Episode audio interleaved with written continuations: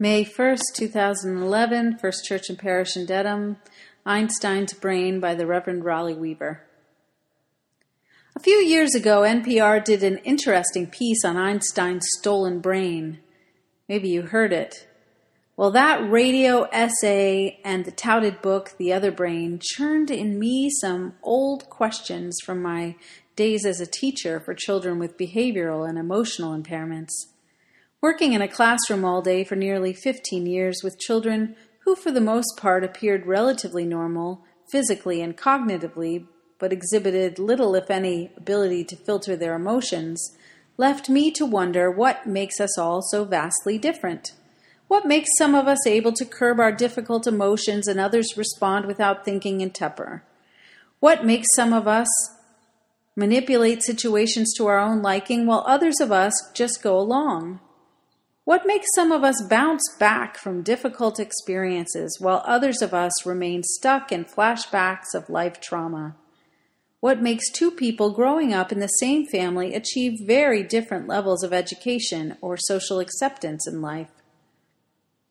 Working with students who had otherwise engaging personalities erupt in violent rage, or those who were otherwise quite intelligent and academically engaged who withdrew completely from group discussions about subjects they had mastered puzzled the teacher in me that was trying to help them all be the, their best selves and open fully to life. If I'm honest, these questions have also been mine because I was born with an awful temper, coupled with a shyness, and so the incongruent parts of my personality and my lacking academic abilities have left me to struggle the better part of my life to sometimes bolster and sometimes quell the things my brain does naturally. I am a trained behaviorist. In other words, at my core, I believe that most human and animal behavior can be explained in terms of conditioning, and that many things considered disorders can be altered by a change of behavior. You may have noted that noticed this in some of my sermons, how I generally offer behavioral solutions to world weariness. Take, for example, the laugh yoga I suggested to you on Folk Music Sunday, and how shifting our body to laughter, even when we are just falsely making ourselves laugh, can alter our mood for the better and thus change our outlook on the day. This is the core of what I believe about human development. If we change our behavior, we can change our life. I believe that old adage, practice makes perfect, is true for everything. With practice, we can expand our lives. With pretending and developing and exploring, we grow and become more. Now, you might be asking yourself why I'm talking about behavior in a sermon about the brain, and I will admit that it is probably because before I examined my beliefs, through the lens of the other brain, I categorized every explanation for emotional and cognitive impairments and development as either behavioral or mental. I know that in the clinical world, that is a great oversimplification, and yet when you think about it, it must start somewhere, right? This is what surprised me about Einstein's brain. If you missed the story in the news or you didn't read Dr. Fields' book, you may have missed that Dr. Thomas Harvey on April 18, 1955, while working at Princeton University Hospital, performed an autopsy on Dr. Albert Einstein, at which time he stole Einstein's brain.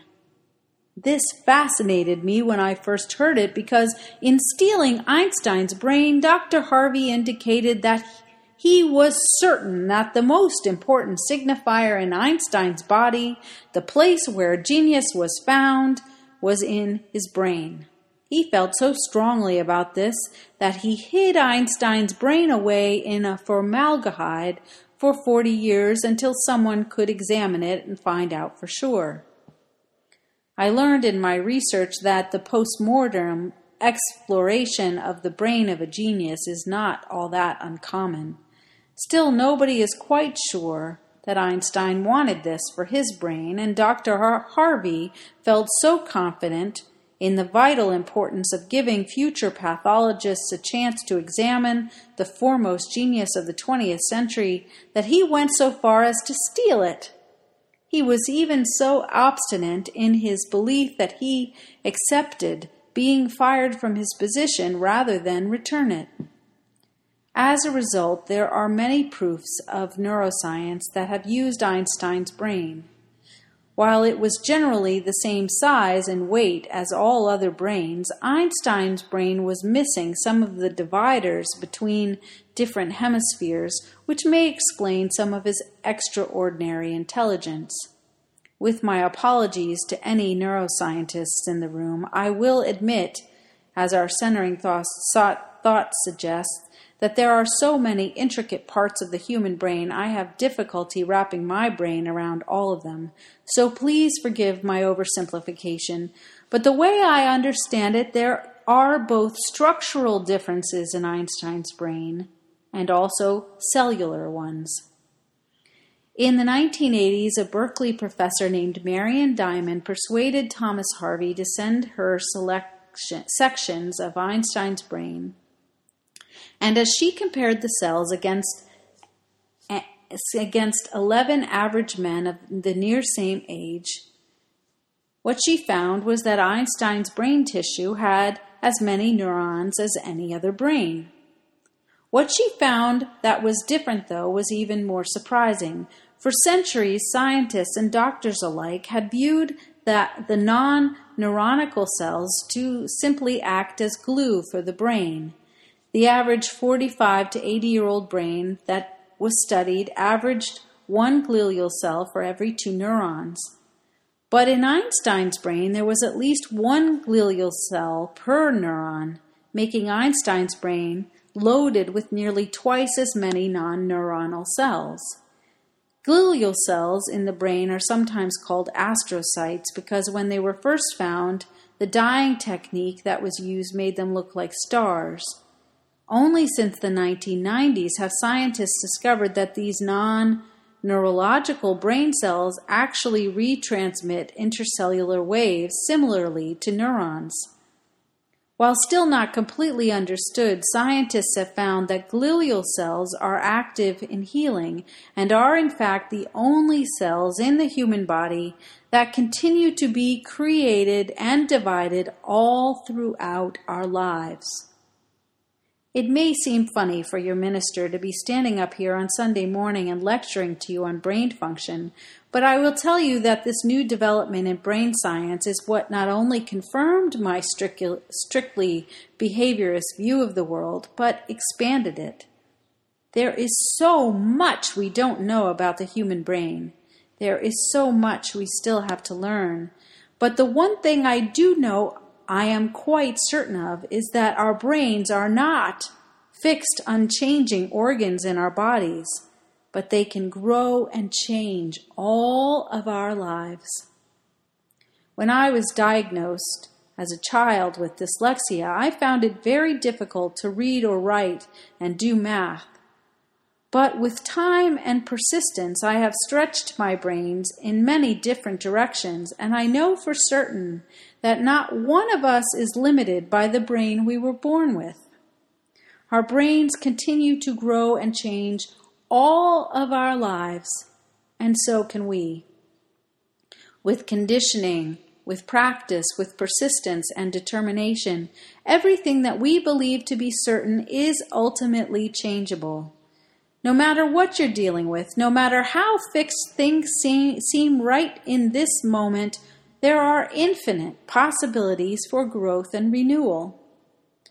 We have all heard the story of how Sir Isaac Newton sat beneath an apple tree and, in watching a falling apple, suddenly realized the mathematical formula for gravity.